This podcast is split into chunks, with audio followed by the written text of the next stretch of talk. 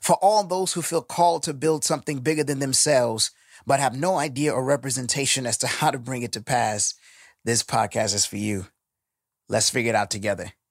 Get ready. Let's build. 4, 3, 2, 1. Everything that you've been through up until this point has helped you create your why. And when you have a strong why, nothing will stop you. That's why you can't stop.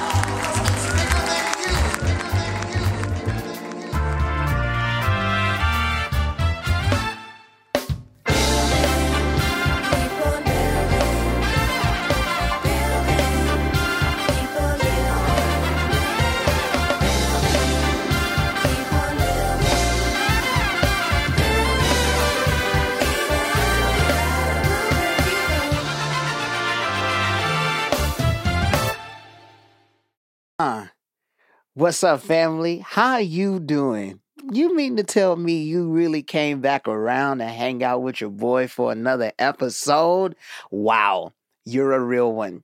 I can see it. I appreciate how you're still hanging with me as we go on this journey. As I always like to say, I'm thankful to God for life and love, and I am thankful to you for listening. You know what? That actually leads me to where I want to start today.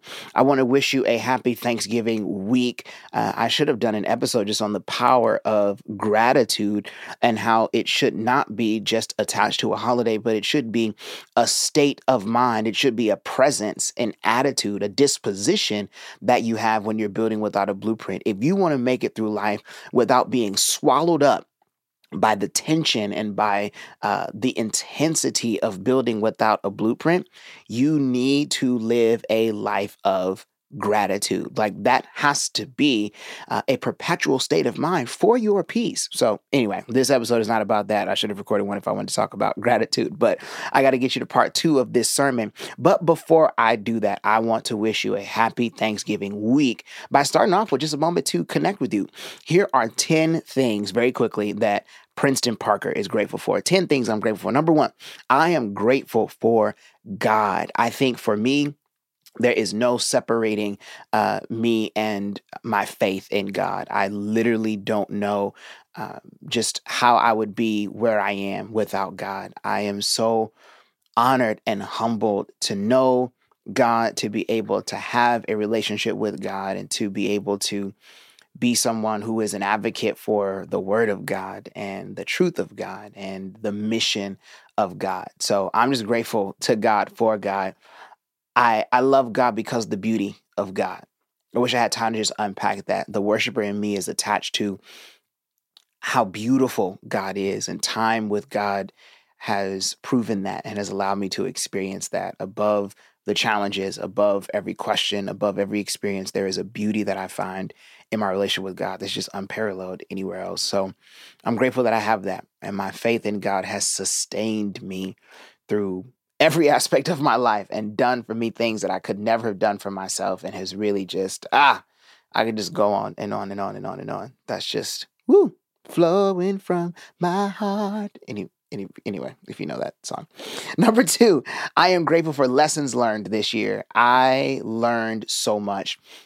I love the concept of faith. However, I believe in what James says, that faith without works is dead. And so I'm grateful that this year my faith in God has grown, but it hasn't been a stagnant faith. It hasn't been a blind faith in that it's been kind of reckless. It hasn't been a faith without intentionality. Like, I've put in so much work over the course of this year, and that's work that I'm very excited about and proud of, work that was very difficult.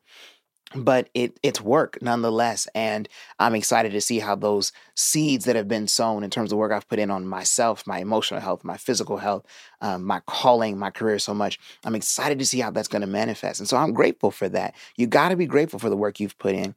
I am so grateful for my church. Shout out to Crusade Christian Faith Center in Inglewood, California. If you were ever hanging out in the I, if you're ever hanging out, Princeton, you're hilarious. If you're ever hanging out in Inglewood, please come visit us at 801 South La Brea. in the city of Inglewood, California. Come hang out with us every Sunday morning at 9 a.m. and at 10:30 a.m. And then if you hang out with us on the last Sunday of the month, you'll get to hang out with the Refreshing Crew, which is the young adult ministry of CCFC. We are so excited to be kind of breathing life into our young adults and being able to have space and a voice and be able to allow God to use us. Those are my folks. I get the privilege of leading them. I get the privilege of worshiping with them. And I get the privilege of doing community with them. Like, that's my family. And so shout out to the Refreshing, shout out to everybody who I get to work with at CCFC, the phenomenal music department. And so I'm grateful for the church. I have stayed with the church because, and I'm talking about the church at large, not just Crusade, but the church at large, because I've been able to experience a great degree of community there. And I think if we're going to rescue the future of just kind of people being able to return back to the church, we have to do it through the power of community. So I'm thankful for my church and my community. I am thankful for my family. Thankful for my family that is just always a rock, always a support, just love all y'all. My brother turned 21 this year. Wow. And I'm so thankful for that. I'm so thankful that he's 21 and still here and living his dreams and walking in the fullness of just who he is. So I'm thankful for incredible friendships. All my closest friends, you know, it ain't but a few of y'all. So you could be listening and thank you. A friend, it might not be. I'm just kidding. Wow. Or am I? No, I am so excited that this year has really surfaced some powerful friendships. And so there are some folks that have been there for me in some really cool spots this year. And so I just want to say that I'm grateful for my friends and that the Lord has taught me that you can't be Superman alone. Every now and then you have to be vulnerable and let somebody be there for you. And I'm talking about my close friends, my brothers, best friends, and my work friends. You know who you are. 6, I am thankful for a space to use my gift. I don't take this for granted. I don't take speaking, preaching, inspiring people, or any of this for granted. And so I'm really thankful. Number one, that God would choose me to do it. But number two, that it has space in the earth. I'm grateful for that. 7, I'm grateful for those folks in the world who have chosen to dedicate their lives to advocacy. And I'm not just talking about people who are on the lines protesting. I'm talking about people who are administering social services. I'm talking about people who are working as therapists, who are getting people rehabilitated and strengthened. I'm talking about people who are prayer warriors and intercessors. If you do something where you advocate for somebody else's health and freedom, I am grateful for you, because those are the folks who have helped me. I'm going to take that opportunity to say I'm grateful for some really awesome people in my life, like my therapist, who has been huge, who I won't say by name, but I appreciate her so much, particularly in this time. We have been on this journey now because the therapist that I started with, who I have to shout out, who's now on a residency in Hawaii, so sad. But she was, my first therapist was critical in just my understanding of who I was and the work that needed to be done in this season. But my therapist who I have now, she has just taken that to an additional phenomenal level and has just been just phenomenal, to use that word again. So I'm thankful for advocates, for those who help people get to the next level that they need to be at. That leads me to number 8. I'm thankful for my mentors, the team of men who I trust with my life. 4 men who I love dearly. And I just appreciate y'all. My pastor, Bishop Virgil Patterson, my big brother, Jonathan Sprinkles, who I absolutely love and adore and cherish, Pastor Dwight, big brother, and the uncle, Pastor Hosea Collins. You 4 men have anchored me and strengthened me and been there for me in unprecedented ways. I love every single one of you, and I'm grateful for you. Thank you. And I promise to continue to find ways to honor you as a little brother, as a son. Love you. 9, I'm thankful for life. And number 10, I'm thankful for you. You listen to this. You just listen. You came for a sermon and you got 10 reasons that I was thankful first. And you sat through that. I'm thankful for you. You are my why. I do this for you. I don't do this because you know, I hope a lot of people will listen, but that's not the reason. The reason is because whenever you shoot me a message, it's like, hey, that was a word. I needed that. I love it. So here we go. Without further ado, here's what you came for. You came for a word, so we're going to go back into it. Here's Don't Worry, I'm Just Growing, part 2, and I'm grateful for you and your journey. Here we go. Let's get into it. In Exodus chapter 13, this is where the group of Israel finds themselves in, is a position where God is now going to begin to deal with them. Now, right before our text that we read in Exodus 13, let me tell you what has just happened. What has just happened is God freed them from the claws and the oppression and the slavery of Egypt. That's what happened right before this. So by the time we come to our text in Exodus chapter 13, we are dealing with the people who are emancipated, but they are not free. And I'm going to touch that in a minute. They are emancipated, but they're not free. I'll get back to it. So when we see God dealing with them, they have just come out of Egypt, but now God wants to deal with them one-on-one as a people. In these 400 years they've been in slavery, God has been able to deal with Moses. He's been able to deal with persons in their development, but now he wants to deal with them as a group of people, right? And so we know that they are leaving Egypt. They just got set free out of slavery. And it's been clear that now God is going to take them to a place called Canaan. Canaan is the land that God says it is yours. It's the land where you will be able to spread out as a group of people. But in the meantime, God deals with them in a process where our text says that God had an opportunity to lead them a direct route from Egypt to where he told them they're going to go.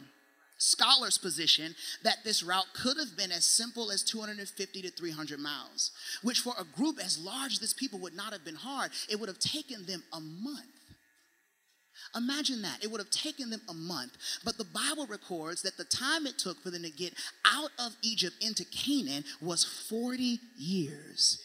A month-long journey equates to 40 years. And the Bible says that the beginning of that was God's idea. I'm not going to take you the straight way. I'm going to take you through some kind of in-between. I know that I could put you out of one thing and into another, but that doesn't help what I'm trying to do in you. Why?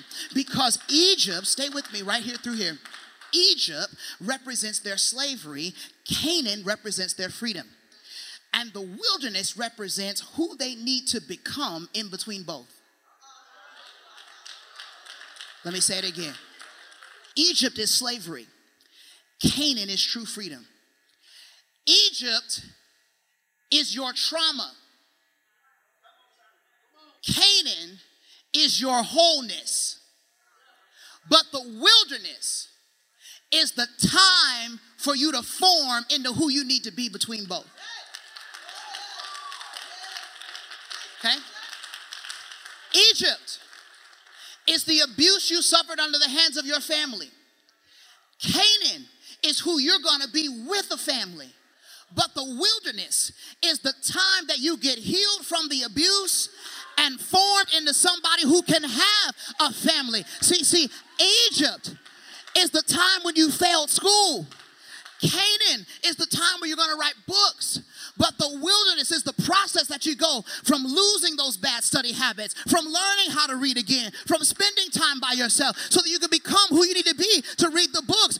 Egypt was your last relationship that didn't look anything like God. And Canaan is going to be the relationship where you're not codependent, where you are serving as two co-equal partners. But the wilderness is the time by yourself where God says, let me talk to you and let me let you know what you did wrong in that relationship. Let me show you how it wasn't the other person, it was you. Let me show you how I love you even though you messed up. And it is the place where you are formed. And what I need to tell you today is that you cannot have Canaan if you do not fully embrace the wilderness. You do not deserve Canaan if you haven't suffered through the wilderness. You cannot complain about not getting to Canaan if you haven't reconciled with the wilderness. You can't enjoy being with somebody if you haven't enjoyed being alone first. You can't enjoy preaching if you haven't enjoyed studying first. You can't enjoy owning a business if you haven't been an employee first. You've got to spend some time in the wilderness so that God can form you into who you need me to be. And when you get discouraged in the wilderness, when you feel like you don't deserve to be there, when you feel like God is punishing you, that's when you speak to your spirit and say, don't worry, fam, I'm just growing. And if I stay in here long enough, I'm going to grow into who I need to be. And Canaan is just around the corner.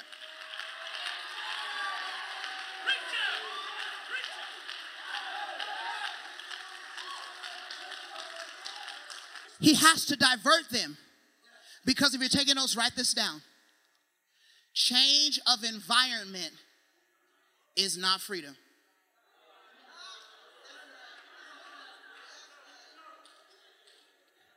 Change of environment is not freedom. Change of character is.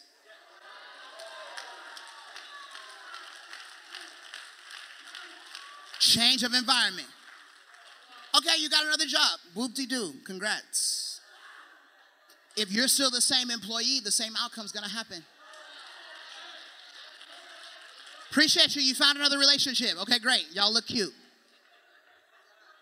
If you're the same you, it's going to play out the same way.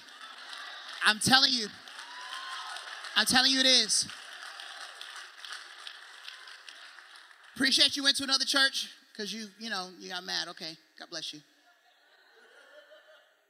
But if the character in you is not developed, you're going to realize that all these churches are the same. My grandmother used to say it like this. She used to say, it's the same spirits with different faces.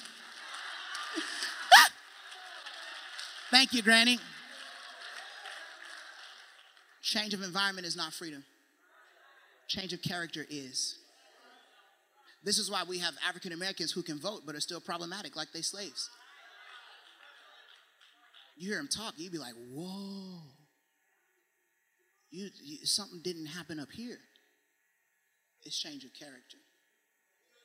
So now God says, I want to form you into a people group. Because let's unpack your trauma. Let's unpack the trauma of slavery.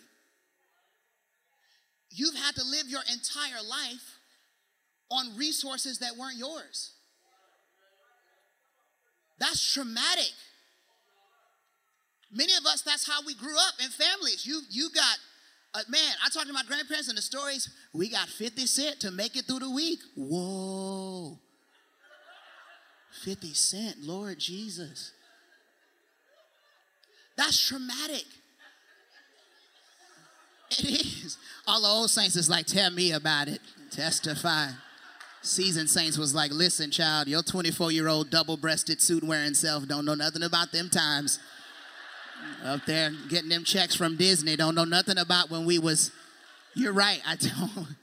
And I celebrate you all so much.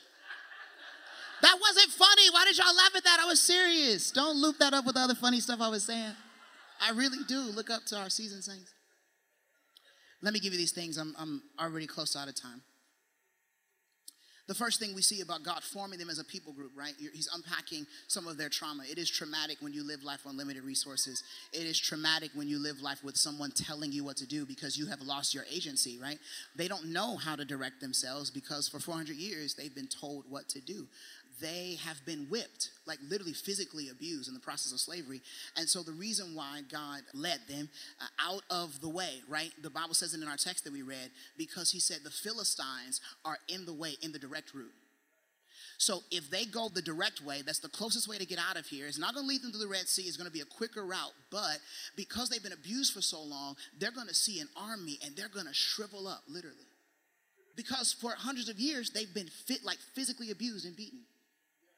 They don't know how to be an army yet.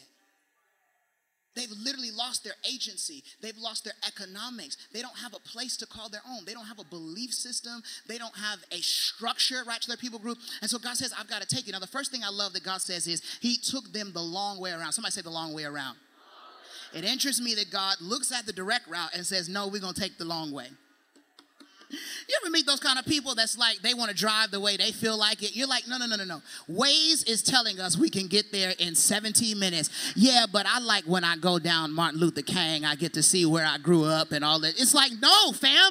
If there's a direct way, then let's go. Duh, fam. Anyway, and so God took them the long way around. Is there anybody who can look over your life and see some times where God could have done some stuff in an instant, but instead he took you the long way around? Is there anybody that has been through some long way around testimonies? Oh, I know what it is to go the long way around. You've heard my story about Disney right now, but what you may not know is that the very first time I applied, I heard nothing back after a while. Oh, because God had to take me the long way around. Oh, you might know that I graduated from USC, but what you may not know is that when they admitted me in the spring, not the fall. And so I had to watch as my friends got to go and meet people and move in and get acclimated to culture. And I got there in January 2012 and didn't know anybody. Why? Because every now and then God will take you the long way around. Oh, but what I love about it is when he takes me the long way around, it's because he's protecting me from something. And you get to the point where you say, Lord, I value your protection. Lord, I know that you know more than I do. Lord, I know that you see more than I see. Lord, I know that you have more than I have. And so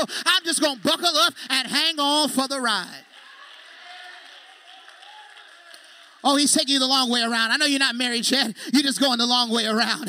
I know you haven't gotten your degree yet. You're just going the long way around. I know you don't have the business yet. You're just going the long way around. I know that you haven't gotten to that division yet. You're just going the long way around. I know you got to go to junior college first. Don't you be tripping off nobody else who seems like they're getting it before you. Don't you worry about their timeline. That ain't got nothing to do with you. God is taking you the long way around. And it's not because he's mad at you. It's not because he don't like you. It's because he sees something that you're not ready for. But the thing about going the long way around is that when you finally get there, you'll show up ready. When you finally get there, you'll show up complete. When you finally get there, you'll show up whole. When you finally get there, you'll show up with a testimony.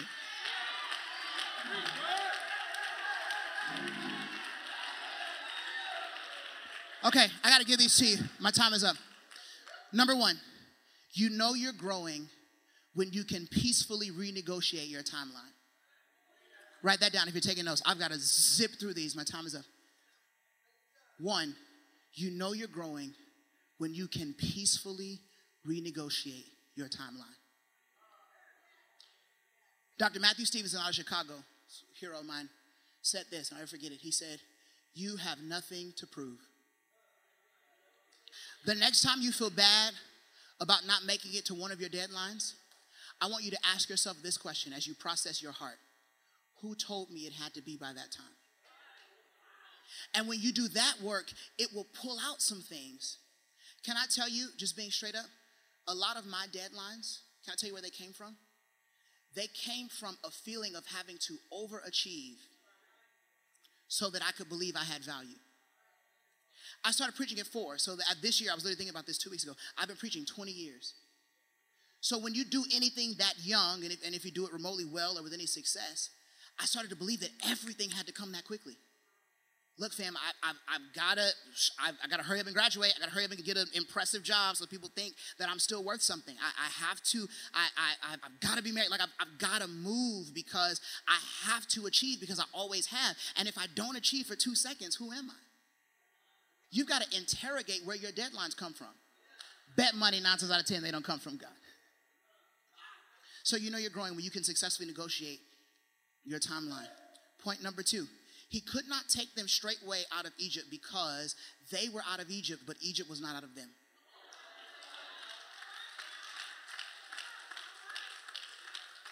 When we have been through any type of trauma, the hard part is when you realize that a lot of that trauma didn't just happen to you.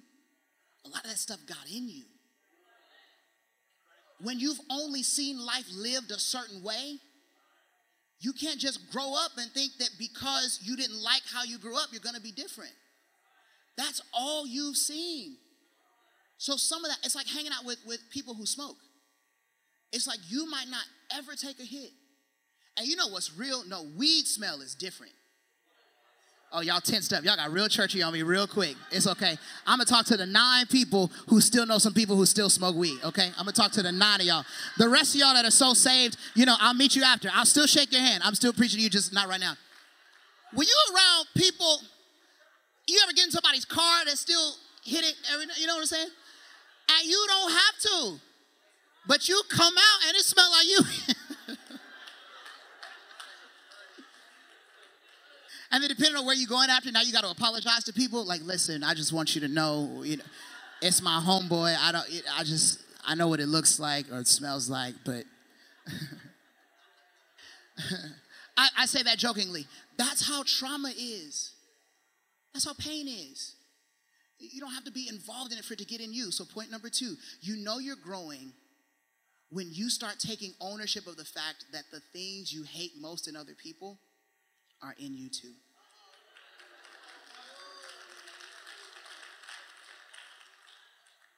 I want to be a part of an I'm the problem generation. where you stop being obsessed over haters and friends, and at some point you have to own, like, yo, fam, yeah, I'm upset about some stuff you did, but a lot of that was me. A lot of that was me too. Number three, there were several moments where, as Israel is being led through the wilderness, they began to complain. They began to complain to Moses because they felt like it was worth it for them to go back to Egypt. Why? Because what it cost them to be healed made their trauma look more attractive. Let me say that again. What it cost them to be healed made their trauma more attractive. Your pain will expose what you still have a taste for. Pain will make you go back to stuff that you didn't know you still liked. It's easy when we're preaching or in a good job or in a relationship to just be so certain of how we've changed. And then you lose that and you start to go back to who you were so proud of that you had changed from. So you know that you're growing when you're okay without temporary fixes.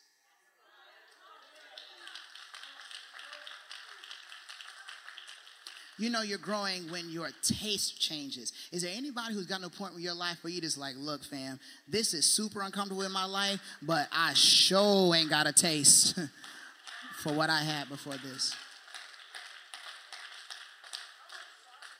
Number four, they begin to be mad at Moses. They begin to be mad at God because they were looking at how long they had been in Egypt. 400 years, they thought, fam, 400 years for 40 years, this doesn't add up. But I want to let you know how long you suffered does not entitle you to success. Okay? If you're taking notes, I want you to write that down. How long you suffered does not entitle you to success. The work you put in on your heart does. And we can have compassion for people, and we should. We can have empathy and see them for where they are.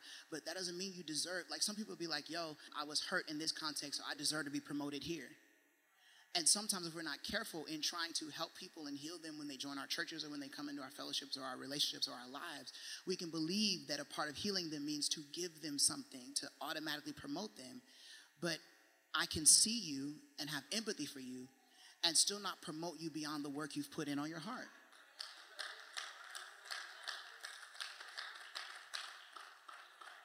Point number four, you know you're growing when you start seeking ways to work on your own. Number five, their hearts were revealed when they finally got to the promised land, but refused to move in on it. So, Exodus 13, right? God says, I'm not going to show you the Philistines, because if you see them, they will make you turn back. Okay? In Numbers 13, they get to the promised land and God says, go and spy it out. And they see the Amalekites, who appear like giants, in the same form as the Philistines would have. Because remember, Goliath, who David fought eventually, was a descendant of the Philistines, right? So that same giant nature. Now, here's what that tells you. In Exodus 13, God says, I'm not going to let you see them. In Numbers 13, he sends them to see them. Watch this. Because you know you're growing when God makes you face things he used to shield you from.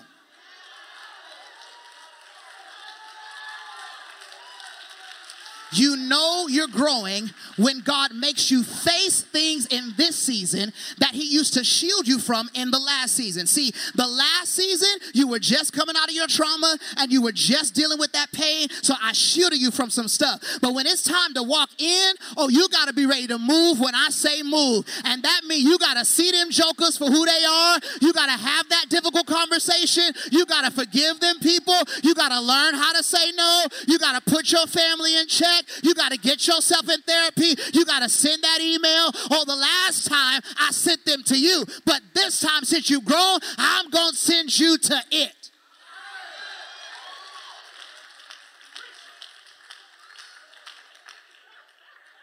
They've grown. They've been in the wilderness. God shielded them from it in Exodus 13. In Numbers 13, he sends them to it. And you know what they do? They lock up. For the very thing they prayed for, they lock up. They were begging God for this. This was all that they had ever wanted. And they were looking at it and they said, we're not enough. And if you don't grow, you'll be standing in the midst of what God told you he was going to give you. He'll tell you it's yours, and you won't go get it because you don't think you're enough.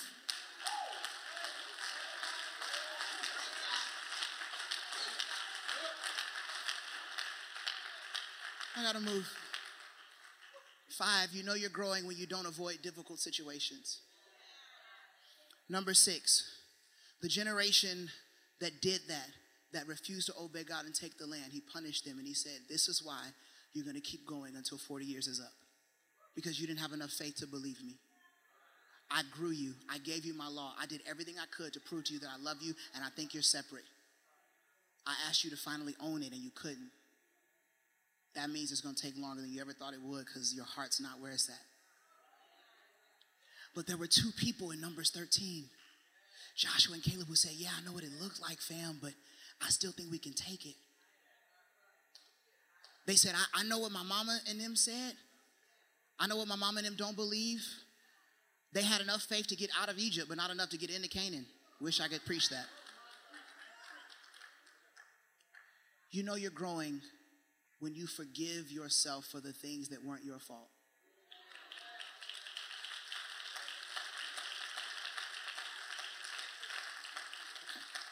And when you decide not to repeat the mistakes of the generation before you. Last one and we're done. You know you're growing when you learn to enjoy the experience.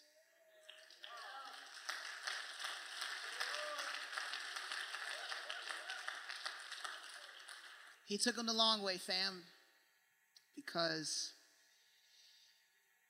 he wanted to teach them it's not about Canaan.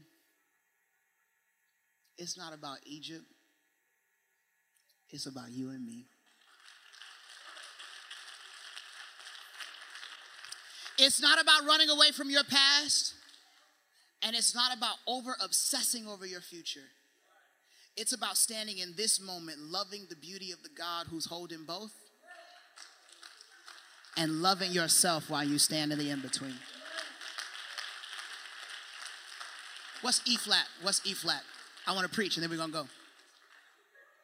That's E flat. Okay, great. So, can I preach and then we go? I promise I'm done. I would imagine that if Paul could have talked to the children of Israel,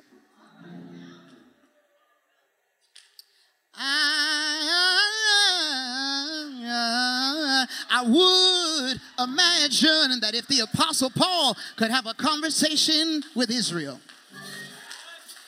he would tell them that I know that you're in the wilderness. And I know that it feels like it's taking too long.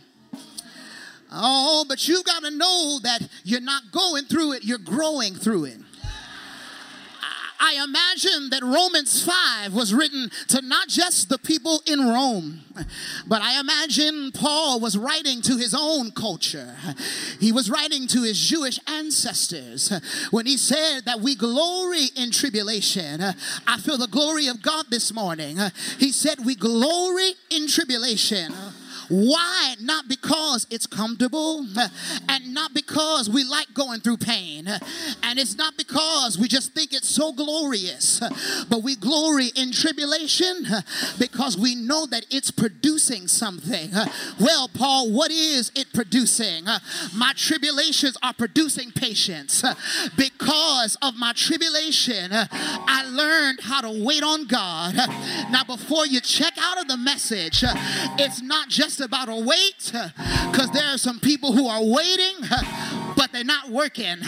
See, patience is about the work you put in on your character. Patience is the ability to look at yourself and say, I love me, but I still got some more work to do. Patience is the ability to text somebody and say, hey, we need to talk. Patience is the ability to make sure that no matter what happens, you still have a seek in your heart. No matter what goes on, you've learned how to make sure that Your prayer life is consistent. Your prayer life is consistent. When you hurt, you're still in prayer. And when you're happy, you're still in prayer. When they give you the job, you're still in prayer. And when they fire you, you're still in prayer. When you get out of a relationship, you're still in prayer. And when you find new bae, you're still in prayer. When you join a new church, you're still in prayer. When you're not preaching for a little bit, you're still in prayer.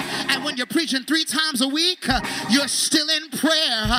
The reason why God is holding you right in and through here is so that you can get in the place where you say, no matter what happened, one thing have I desired of the Lord, and that will I seek after, to behold the beauty of the Lord and to inquire in his temple. No matter what you do, don't stop seeking God. Don't stop working on yourself. Don't stop having difficult conversations. Don't stop studying. Don't stop applying. Don't stop listening. Don't stop speaking. Don't stop processing. Don't stop crying. Do the work, because tribulation will bring about patience. That is the ability to consistently put in work. Whatever I get in this next season of my life, it won't be because of a prophecy. It won't be because I gave $100. It won't be because I shouted. It won't be because I ministered so-and-so. The next thing that I get in this season is going to be because I put in work. I put in work on my ministry. I put in work on my anointing. I put in work on my mind. I put in work on my family. I put in work on my past. I put in work on my trauma. I put in work on my illnesses. I put in work on my degree. And I put in work on my heart. I put in work on my ability to love people. I put in work on my ability to say no. I put in work on my ability to say yes. And when you have endured patience, then patience brings experience. I said patience brings experience. And when you have experience, you might not have enjoyed everything that you went through, but you'll look at your life and say, I learned some stuff. I see life differently. I see God differently. I've learned some stuff. Can I be honest with you? Where I grew up, I hang out with seasoned saints a lot. I hang out with them a lot. I grew up around seasoned saints. And First Lady, they used to tell me something that I used to hate. They would give me some advice, and I would be feeling real bad about what I was going through. And you know what they would say? They had nerve enough to tell me in my moment of despair. They said, that's all right, son, keep on living.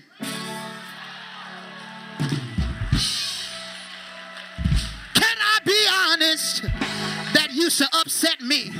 It made me feel like they didn't care about what I was going through. It made me feel like they didn't understand. It made me feel like they were insensitive. But in actuality, they had read Romans 5, and they had enough experience to know that this too shall pass. Is there anybody who's had enough experience to tell you that this too shall pass? And if he did it before, he can do it again. The same God that brought me out of Egypt is the same God that's going to bring me through the wilderness. The same God that brought me out of my house is the same God that's going to send me to another one. And the Bible says that when you've gone through tribulation, it will produce patience, which is the ability to consistently work on what you're working on and then trust God in time. And all of that patience will eventually produce experience. And then the experience Let's go home. The experience brings about hope. I'm optimistic now because I've walked with God long enough to know that he that hath begun a good work, he will, he will, he will, he will perform it until the day of Jesus Christ. I just came to tell somebody, you're not going through it, you're growing through it. I know it hurts, but you're growing. You never thought you'd be here, but you're growing. It feels like you're alone, but you're growing. It feels like life has forsaken you, but you're growing. It feels like you're being punished, but you're growing. You feel like you lost yourself, but you're growing. You don't know who you are, but you're growing. You don't know what to do next, but you're growing. I'm growing through this. Why? Because 2,000 years ago, my Savior went on Calvary, and when he was nailed to the cross, everything standing in my way was nailed to the cross with him. Everything that was preventing me from growing was nailed to the cross when he was nailed, and he was put in the tomb, but 3 days later he got up out of the grave with all power in his hands, and he said, if I got up, then that means there's nothing that you could ever go through that you can't get up from. There's nothing that you could ever do that you can't grow from. I've come to tell you, on my way back to LA, don't stop growing. I've got to grow. I've got to grow. If I don't grow, I'll lose my purpose. If I don't grow, I'll lose my relationship. If I don't grow, I'll lose my wife. If I don't grow, I'll lose my children. If I don't grow, I'll lose my family.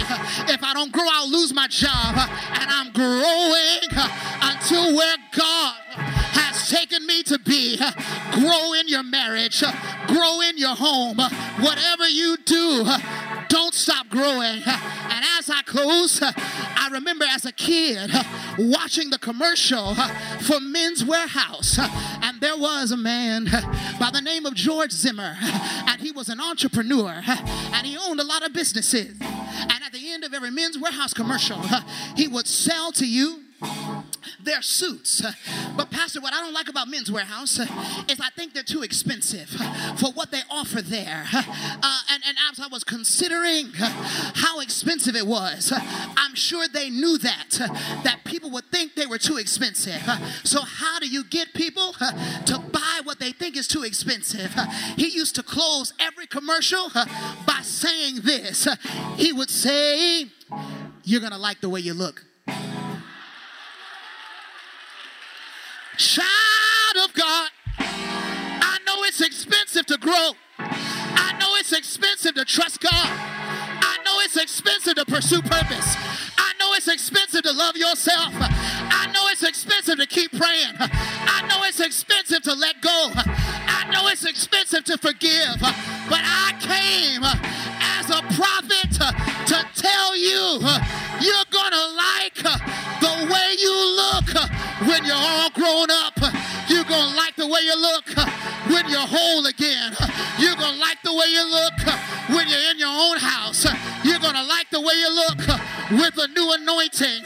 You're gonna like the way you look when you love yourself. And the most important thing is that God is gonna like the way I look when he's through with me. Is there anybody here that says, I'm gonna grow until God is proud of me? Somebody shout, I'm growing.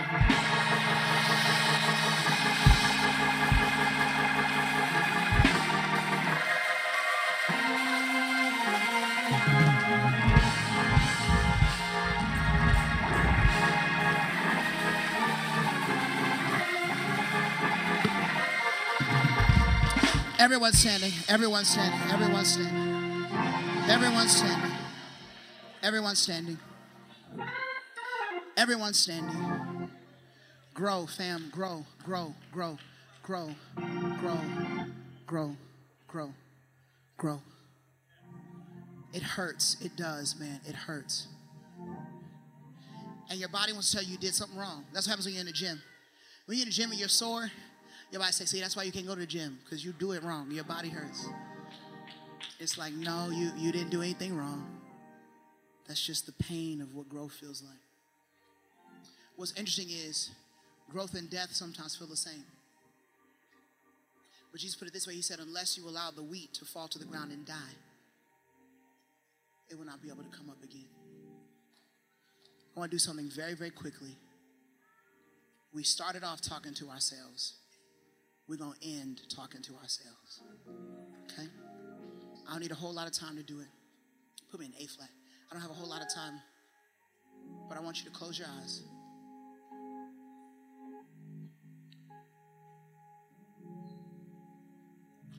Many of us don't grow because we're still punishing ourselves for Egypt. Egypt wasn't your fault, fam. You didn't control who you were born to. You didn't control that person's decisions to hurt you. They made those decisions. Stop carrying undue weight. Holy Spirit wants to know that that wasn't your fault. I know you didn't handle it the best. I know that there were days where we self-medicated instead of trusting God. We've all done it. I've done it. Stop punishing yourself. One of the things that was so powerful that I heard when I was going through and unpacking and becoming better, this lady on a podcast, she said self-care is not taking yourself on trips and all that. That stuff is great. She said self-care is the ability to speak to the child in you with compassion. Many of us, if we saw a 3-year-old right now get hit by a semi, would not go yell at the kid. If you did, that's abuse. We wouldn't go yell at the kid and say, well why was you in the street? And why couldn't you? And why didn't you? And how the kid's 3. We would rush to get it and say, oh man, are you okay? Oh God, hang in there. Oh, God, I'm going to take care of you. You're going to be all right. And can I tell you that most of us have way more compassion for everybody else except us? So you're going to close your eyes for these next 3 minutes. You're going to talk to yourself. And I want you to talk to yourself the way you would talk to somebody who was hurt with the same thing you were hurt with that wasn't you. Oh, we good at counseling people, especially in church. I want you to take that same language, and I want you to talk to yourself as if you were literally out of body. I want you to start by calling your own name and saying, I forgive you. Now, everything that you've gone through, begin to talk to yourself. You got the words. The problem is you use it for everybody else except you. For a few minutes, tell yourself, man, that wasn't your fault. You've been through a lot, man. I'm proud of you. I'm proud of how you're still standing. Come on, talk to yourself. Yo, you really survived that. You really, come on, talk to yourself. Talk to yourself. You really survived that. There you have it, fam. That was part 2 of the message entitled, Don't Worry, I'm Just Growing. Every time I listen back to that, I realize that that is a word that I have not outgrown by any stretch of the imagination. That is a word that still is so relevant to my life. I wish I could say that I was, quote unquote, there. I wish I could say that things all worked out and they're all figured out. But the truth of the matter is I'm still in that season where I am in the in-between, working out every piece and every step. And it's very hard work, and it's work with no end in sight. If I'm being very honest, it's work that feels like, yo, God, haven't I been doing enough? But what keeps me going is that ending. That is why I close the message the way I do, is that at some point you should be able to get 3 things, right? You should be able to have the problem explained to you. You should have the answer taught to you, and then the hope preached to you or given to you again, right? Tell me, identify with what I'm struggling with. You give me a couple of answers as to how I can deal with this or how I can locate it in my life when I leave the doors. And then give me hope. Hope that allows me to have the courage to put those things into practice that you just preached about. And so I live that every day, that in between, that wilderness, that push through. Like, God, I'm growing in all these areas where you're making me face things that you used to just work out for me. You're making me make decisions. I used to be able to pray and you would work things out for me. And now you're causing me to make decisions and fight for certain things and say no to some things and yes to others.